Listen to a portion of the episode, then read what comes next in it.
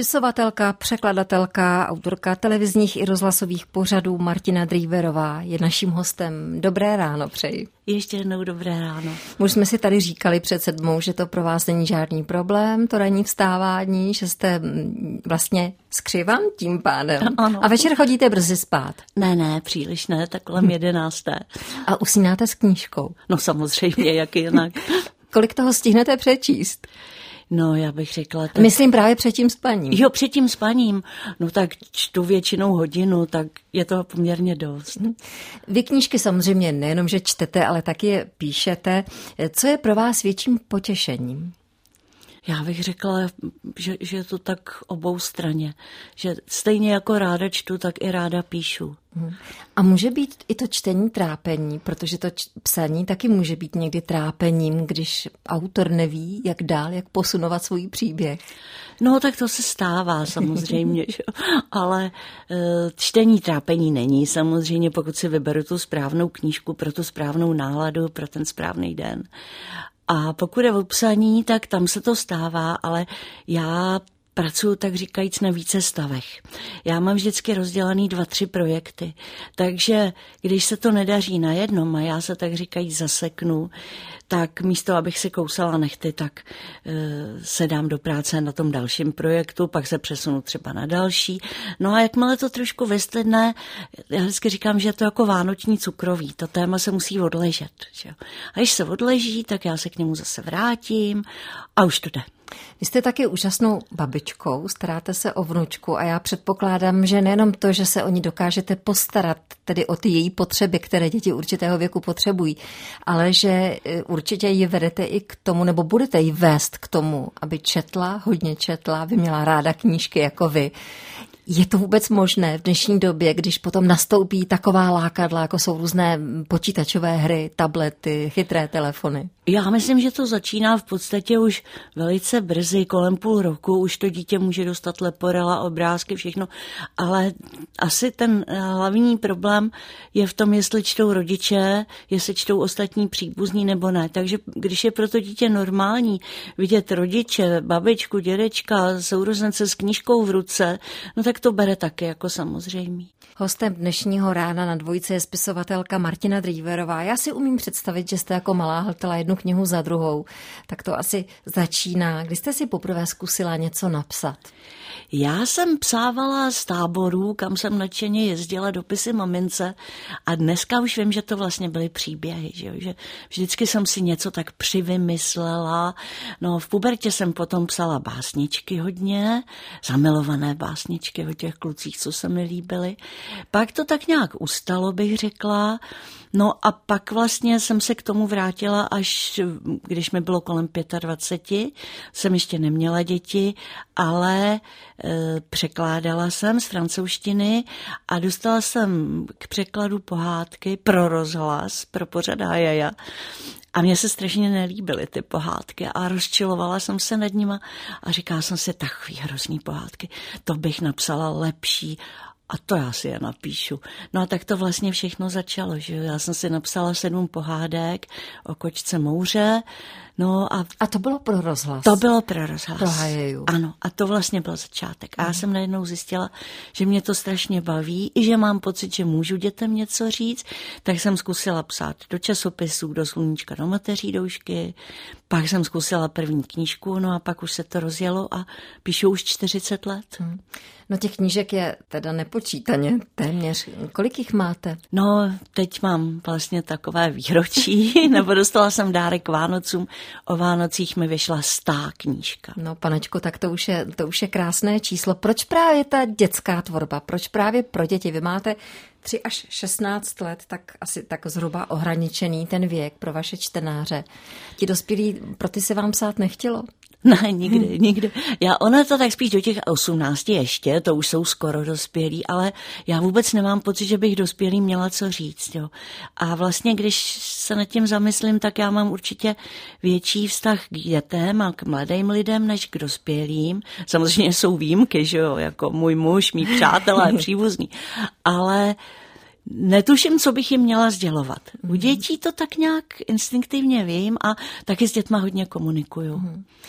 Je to vaší úplně první knížkou Táta k příštím Vánocům? Ano, to je moje první knížka. Z roku knížka. devatenáct set sedmdesát devět. Ano. A je tam určitý osobní prvek v tom všem. Je to i o vašem otci, který pochází z Nizozemska.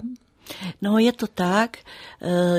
Ta knížka je do značné míry autobiografická. My jsme se sestrou žili sami s maminkou a nebylo to úplně lehký. A já jsem měla jedno období, kdy jsem potom otci strašně toužila. A maminka nikdy o něm nemluvila špatně, on od nás odešel dost brzo a žil v Holandsku a já jsem snila o tom, že se buď vrátí k nám, nebo že si nás vezme tam. Na to nikdy nedošlo.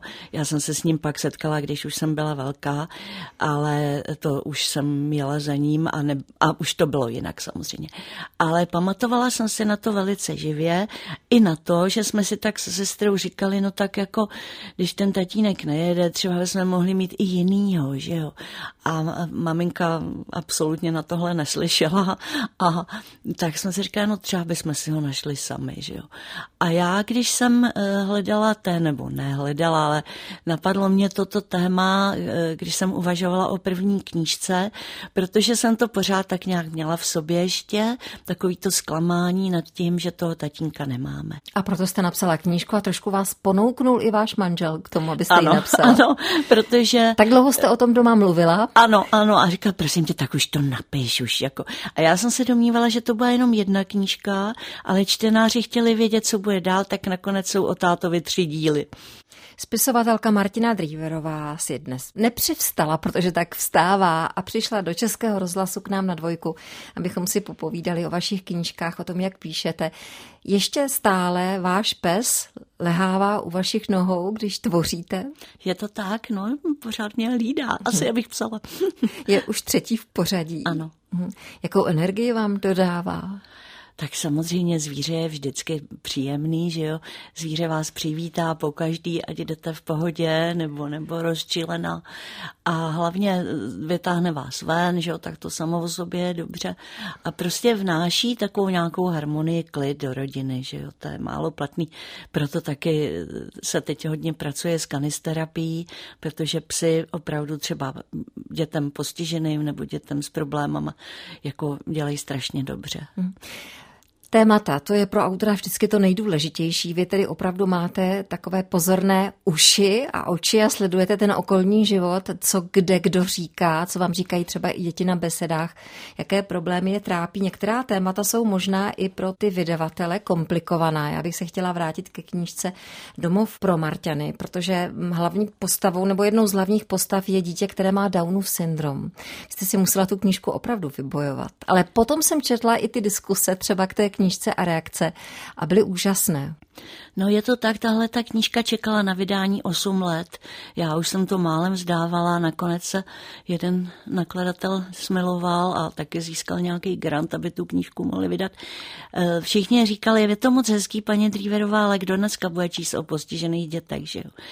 A bylo to těsně vlastně po revoluci sametové. No a ukázalo se, že ta knížka je teď vlastně moje nejúspěšnější knížka. Získala pět cen a z toho pro mě nejdůležitější je cena dětských čtenářů.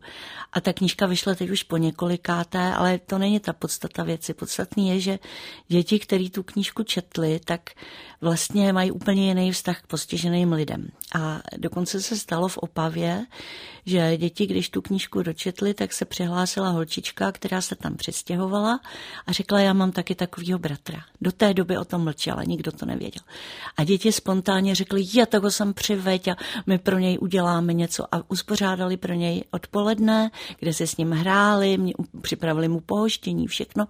A od té doby prostě od tohle chlapečka, který je mladší než ta jejich spolužečka, v podstatě pečou. A já jsem se to dověděla z dopisu paní učitelky a pak, když jsem jela do Opavy znova, tak mě tam vyhledala maminka toho chlapečka a přišla mi poděkovat, jak jim ta knížka strašně pomohla.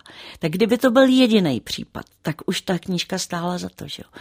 Ale ono je jich víc, kde to nemusí být zrovna Downův syndrom, ale kde mi psali rodiče postižených dětí, jak je to pro ně důležitý, že vlastně se dá nahlédnout do toho světa těch lidí, kteří jsou odjinud. Mm. Jsou z té jiné planety, mm. jsou to ty Marťani.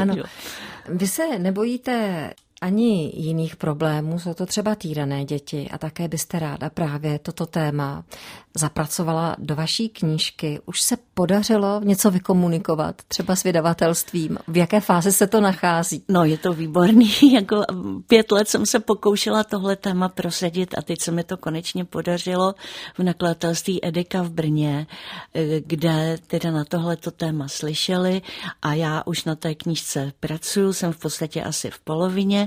Bude to příběh o dětech, bude to pro první stupeň základní školy. A vlastně zase to bude tak trošku návodné v tom, všímejte si svých spolužáků, podívejte, něco se s ním děje, on se chová jinak než obvykle, nenosí svačiny, nemá vypraný tričko, zhoršil se v učení, čím to asi je. Děti mají spíš tendenci se v takovéhle situaci posmívat a ne si všímat. Že?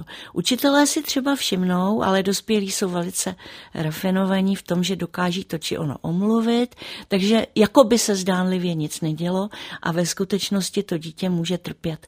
Takže ta knížka je určená dětem, které chtějí někomu, někomu pomoct. Ještě taková malá poznámka. Vy jste měla tu možnost studovat na pařížské Sorboně v době, kdy to bylo tedy docela nepředstavitelné. Tak jak na toto období třeba vy vzpomínáte? To muselo být nádherné. Svobodná země, takový ten studentský život v krásném městě. Tak bylo to úžasné, mě vlastně pustili, já jsem maturovala v roce šedesát osm a pustili mě na základě toho, že mě otec právě pozval a rozhodl se, že mi zaplatí studium a já jsem si mohla vybrat, takže jsem studovala dějiny umění, no a samozřejmě ten rozdíl byl obrovský, ale potom jsem se vrátila sem jenom na prázdniny a poznala jsem svého muže, no tak pracovali jsme spolu, já jako brigádu jsem to měla na měsíc. A pak jsme spolu tři týdny chodili a pak jsme se vzali. No a teď jsme spolu čtyřicet pět let, takže už jsem se do Paříže nevrátila.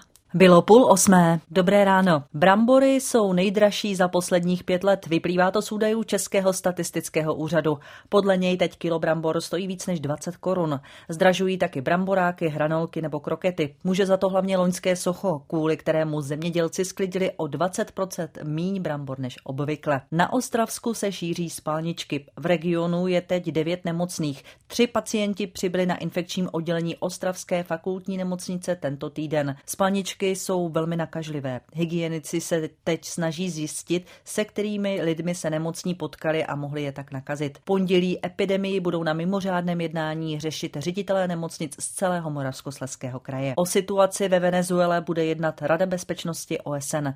Humanitární krizi tam doplnila politická krize a zemi hrozí dvouvládí. Rada zřejmě nepřijme zásadní rezoluci. Neshodne se totiž, koho podporuje. Titul prezidenta Venezuely si nárokuje dosavadní hlava státu Nicolas Maduro i předseda parlamentu Juan Guaido. Cestující v Jihlavě můžou nově online sledovat pohyb autobusů a trolejbusů městské hromadné dopravy. Všechny vozy mají G P S a lidé tak díky aplikaci pro mobilní telefony vidí, kde jsou. Zatím je aplikace v testovacím provozu. Pokud se osvědčí, mohli by ji podle magistrátu v Jihlavě využívat cestující v celém kraji. Tenistka Petra Kvitová má před sebou závěrečný zápas na Australian Open. V Melbourne ve finále ženské dvouhry, které bude Český rozhlas Radiožurnál vysílat v přímém přenosu, se utká od půl desáté s Japonkou Naomi Osakovou. A kromě grandslamového titulu bude ve hře i pozice světové jedničky. Bude zataženo se sněžením, na horách trvalejším. Na jihozápadě čekejte v nižších polohách postupně déšť se sněhem nebo déšť ojediněle mrznoucí. Večer by měly srážky slábnout. Teploty vystoupí na jeden až pět stupňů, na východě a severovýchodě naměří mínus dva až plus dva stupně, v tisíci metrech na horách většinou okolo nuly. Foukat má čerstvý nárazový vítr. Většina dálnic v Česku je teď hůř sjízdná kvůli sněhu. Ten leží už i na prvních čtyřiceti kilometrech D jedna do Brna. Podobné je to i na dálnicích D čtyři, D osm nebo na dálnici D sedm z Prahy do Chomutova. Tam je nehoda před odbočkou na Postoloprty. Na padesátém šestém kilometru havarovalo vozidlo údržby, jsou tam i záchranáři. Problémy mají kamiony na silnici patnáct z Litoměřic do České Lípy. Za Úštěkem směrem na Kravaře. Přejeme vám šťastnou cestu. Tolik zprávy a Naďa Procházková. Dobré ráno. Hezké ráno přejeme společně ze studia s Martinou Drijverovou, spisovatelkou. Vypíšete pro děti i proto, jak jste napsala, že děti věří na zázraky a vy na zázraky taky údajně věříte. Tak na jaké zázraky konkrétně? No tak je jich spousta samozřejmě, už od toho, že jsem potkala svého muže. Jana Učináška, že... myslím, že bychom to jméno měli říct, že on je opravdu taky významnou osobností. Ano, ano, je to syn spisovatele Učináška a je e, taky autor mnoha scénářů, seriálů televizních, je televizní dramaturg e, a rozhodně mi obohatil život. V každém případě jsme spolu opravdu už dlouho. Tak to je jeden zázrak. Ano, ten další jsou moje dvě zdravé děti a moje čtyřletá také zdravá a kouzelná vnučka. Ale myslím, že další zázrak je to, že ještě pořád dokážu rozumět dětem, co chtějí, co si představují a dokážu se tak nějak s nima zžít. Tak to, to myslím, že jsou ty hlavní zázraky. Jsou to zázraky, ale i současně dary od života. No tak to nepochybně. Martina Drijverová, spisovatelka, hostem Dobrého rána. Vy máte opravdu různorodá témata a historie je velmi oblíbená u vás, tam má dveře do kořán v vašich knížkách. České pověsti pro malé děti, první a druhý, druhý díl. České dějiny očima psa, první a druhý díl. Dětská ilustrovaná Bible, příběhy o Rudolfu druhém. Tak jenom tak namátkou vybírám tyto knížky. Já zmíním ty české pověsti pro malé děti, protože to byla první knížka, kterou přečetla moje dcera v duchu. A bylo to ještě před první třídou, takže proto na vás vždycky si vzpomenu. A tuhle tu knížku máme doma jakoby takovou tu hlavní, ke které se třeba i někdy vrátíme z nostalgie.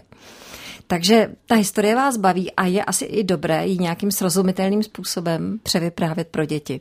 No o to se právě pokouším, že jo, protože jsem zjistila, že učebnice málo platné jsou přece jenom takové suchopárnější a proto třeba ty české dějiny vypráví pes, že jo. No a pes se na ty věci dívá trošku jinak než člověk, že jo. Jako říká se, no tak on ten hrdina byl statečný, že jo, bojoval úžasně ten Čestmír třeba v Lucké válce.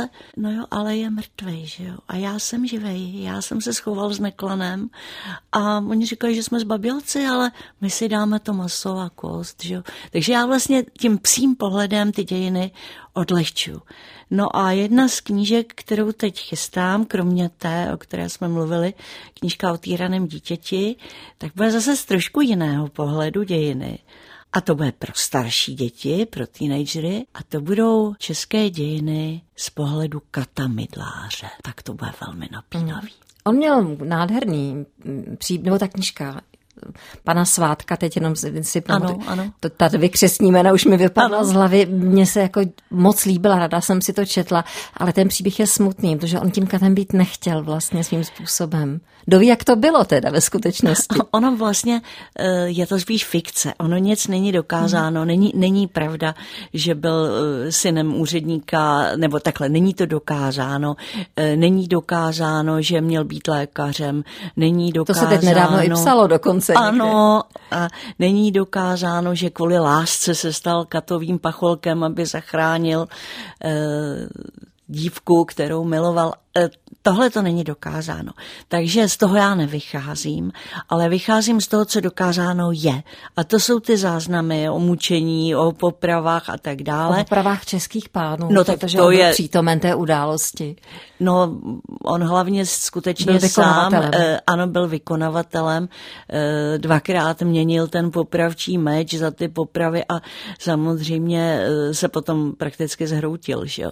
Ale já z něj nedělám takového toho citlivého, trpícího hrdinu.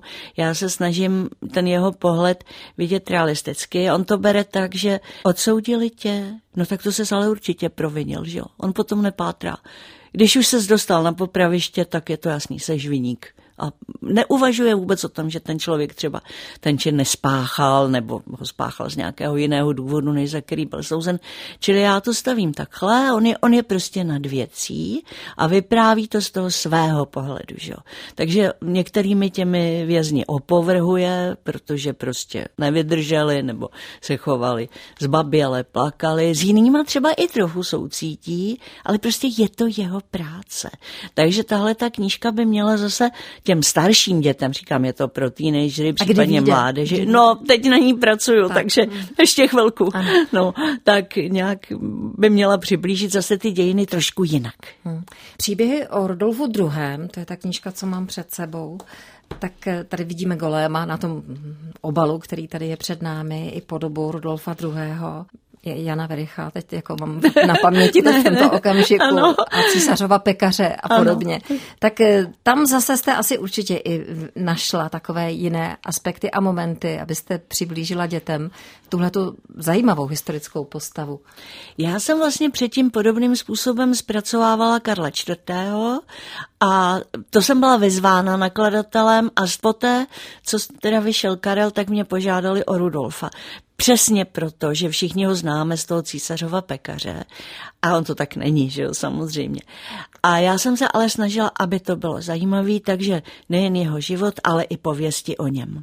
Jak důležitá jsou autorská čtení a besedy čten- se čtenáři, to se ptá Martiny Drijverové, teď v ranním vysílání dvojky. No, já jezdím na besedy hodně a je to pro mě zpětná vazba. Děti mi vždycky řeknou, po té, co já jim třeba čtu a to si s nima povídám, tak mi řeknou, o čem by chtěli číst, co je zajímá. No a já vlastně mám už nějaký vodítko. Mně by bylo nenapadlo psát o rozvodu. A dlouhá léta, no tak asi tři roky, se táhla jako červená nit zmínka o tom, že děti chtějí číst o rozvodech. Oni říkají, pište o tom, jak jsme rozvedení. A pak mi jedna holčička řekla, že já mám v knížkách hezké rodiny, ale že to ve skutečnosti tak není a že jsem si to všecko vymyslela. Tak jsem se rozhodla, že to téma zpracuju, uznala jsem, že to je pravda a vzhledem k tomu, že u nás se rozvádí padesát procent manželství a to nejsou zmapované jenom ty partnerské vztahy ještě k tomu, tak jsem si řekla, že to potřeba, radila jsem se s psychology a ti mi řekli, že nejhůř e, tu skutečnost toho rozvodu přijímají děti v pubertě. Kolem těch mezi dvanácti až patnácti, to je pro ně nejstrašnější doba. Oni si vlastně nevědí rady sami se sebou v té době a e, teď ztrácejí i tu jistotu v té rodině. Že jo? No, takže já jsem napsala knížku pro tuto věkovou kategorii, jmenuje se Malé věci, velké věci a ještě jsem do ní zapojila vlastně téma, který je pro mě taky důležitý e, a to je téma zase postiženého dítěte, tentokrát jde o dítě s Williamsovým syndromem. Což a vy je... se věnujete tady těmhletem onemocněním? Je to spíš proto, že chci, aby lidi nahlédli do toho života těch postižených dětí a aby do nich nahlédli děti. A ten Williamsův syndrom, to je kombinovaná vada, fyzická i mentální. A já jsem oslovila jednu maminku takového dítěte a když to velmi zkrátím, tak teď jsou z nás už dlouholeté kamarádky a já jsem se stala patronkou dětí s Williamsovým syndromem a pokouším se pro ně něco dělat. Tak to jenom jak z těch besed vlastně získávám vždycky nějaký nápad. Že jo? Stejně tak, jako když mi dítě řekne, ale já nemám žádný kamarády. No tak tady před vámi leží knížka Nekonečné prázdniny a ta je o tom, že když děti nemají kamarády, no tak si je vysní, že jo, mají kamaráda, který s nima sedá u stolu a chodí s nima. A je to takový ten kamarád, který se vším souhlasí a je hodnej a nic nevytýká. No jo, ale to nevydržíte do nekonečna, že jo. Taky potřebujete ten reálný svět.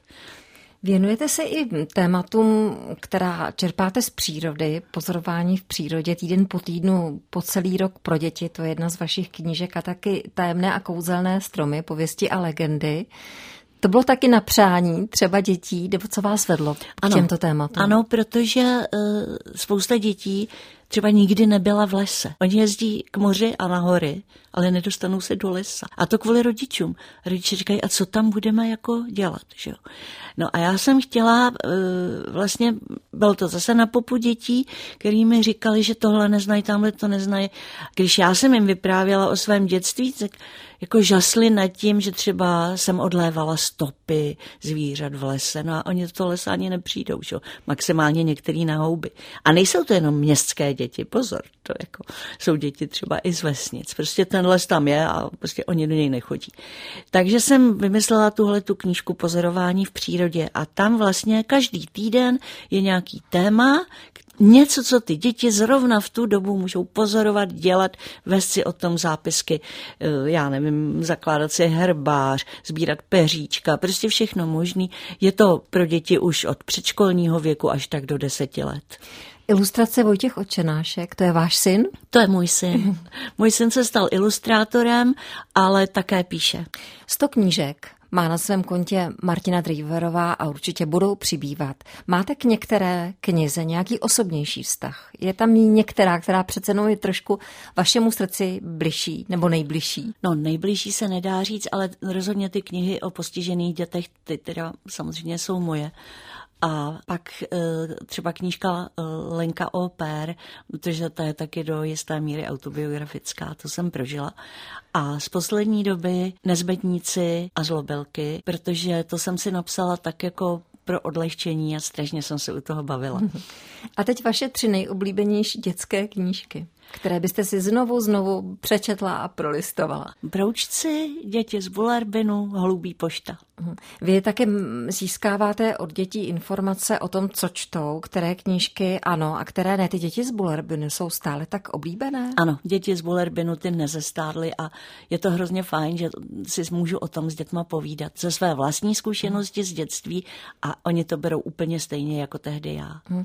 Sehrává tam i důležitou roli právě ilustrace paní Zmatlíkové, protože mě teda jako dítěti se nesmírně líbily a že i to bylo nedílnou součástí té knížky. I to, ale myslím, že hlavně tam je takový klid a pohoda v té knížce a děti se s tím hodně stotožňují. Takhle by to chtěli. Že? Já jsem tady už zmiňovala na začátku vysílání, že jako mému srdci je velmi blízká knížka Dětská srdce od Edmonda de Amici, která už možná ani nevychází, je někde v antikvariátech a ona je opravdu, mapuje ještě jeden školní rok v Turíně v devatenáctém století. Mohli by takovou knížku dneska děti číst? Je pro ně vlastně srozumitelná tou formou, jak byla napsána? Obávám se, že ne. Jako snad by se dala převyprávět, ale obávám se, že v té podobě, v jaké ji známe my, to by muselo být pro děti už opravdu velmi intelektuálně vyspělé, mm. takže jako pro běžné publikum myslím, že ne. Ta knížka je o velkých emocích, o těch dobrých i horších, o pocitech, o tom, jak se lidi mají rádi, jak se i nemají rádi, jaké hrdinské činy dokáží udělat. Ale i to je důležité v těch knížkách najít, možná už začít třeba v tom velmi útlém věku, kdy čteme svým dětem knížky, třeba mezi druhým, čtvrtým rokem. Jsou takové knížky, kde najdeme nějaké emoce, aby děti už věděli, co to je třeba, když mu někdo dá pohlavek nebo se k němu zachová nějakým nevhodným způsobem. Já jsem zjistila, že právě takové knížky, které se specializují vysloveně na emoce, pro tento věk nejsou, nebo já jsem je nenašla, takže jsem pro jistotu tu knížku napsala a je to vlastně velmi jednoduché. Ta knížka je postavená na příbězích zvířátek, která žijí, plyšových zvířátek, která žijí v dětském pokoji, nějak spolu musí nažívat, takže oni se dostávají do konfliktů nebo naopak si pomáhají, jsou na sebe hodné a vždycky je tam takové řešení. A pro rodiče je tam návod, povídejte si s dítětem o tomhle, o tomhle, co ty bys udělal, jak bys to vyřešil, myslíš, že to, to je správně, udělali to tak, jak ty bys to udělal. Takže to považuji za důležitý. Jsou tam velmi jednoduché obrázky a tím, že jsou to ta plyšová zvířátka, tak je to dětem blízké. Knížka se jmenuje Jak se cítíš a na každé stránce jeden maličký, opravdu maličký příběh srozumitelný v několika větách. Mm. Vy jste taky převyprávěla Staré řecké báje a pověsti, tak já ještě pamatuju samozřejmě Eduarda Petišku, tak bylo potřeba zase tomu dát nějaký jiný obal, obsah. No, Eduard Petiška pro děti z prvního stupně je velmi složité čtení, takže se na mě obrátil nakladatel, že by byl rád, kdybych toto zpracovala, což jsem učinila. A takže vyšel první díl Staré řecké báje a pověsti pro malé děti a vyjde druhý a to už bude vlastně celá Odyssea. Martina, já vám mnohokrát děkuji za dnešní setkání na Dvojce, za to, že jsme si krásně popovídali o knížkách, o těch dětských, připomněli jsme si, jaké jsme měli rádi a rády. Přeji hezký den, ať máte krásnou inspiraci v těch příštích letech a děkuji mnohokrát. Já děkuji za pozvání, nashledanou. Stáňa Lekešová se loučí a po osmé Meteor, milí posluchači, hezký víkend.